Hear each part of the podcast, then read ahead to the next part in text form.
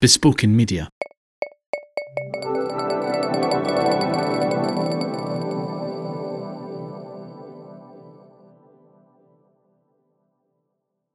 Welcome to the Lantern Poetry Podcast. Step aff the Royal Mile and heed down the wee laney. You and aboon you is the black Salisbury Crags. To your left is a totty wee wooden building of glass and tile. It's the Scottish Poetry Library.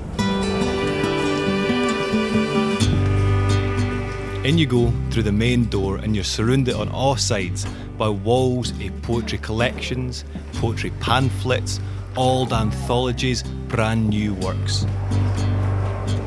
Tucked awa in a wee nook round the back are four pals gathered round a microphone, and we're here to share some poems.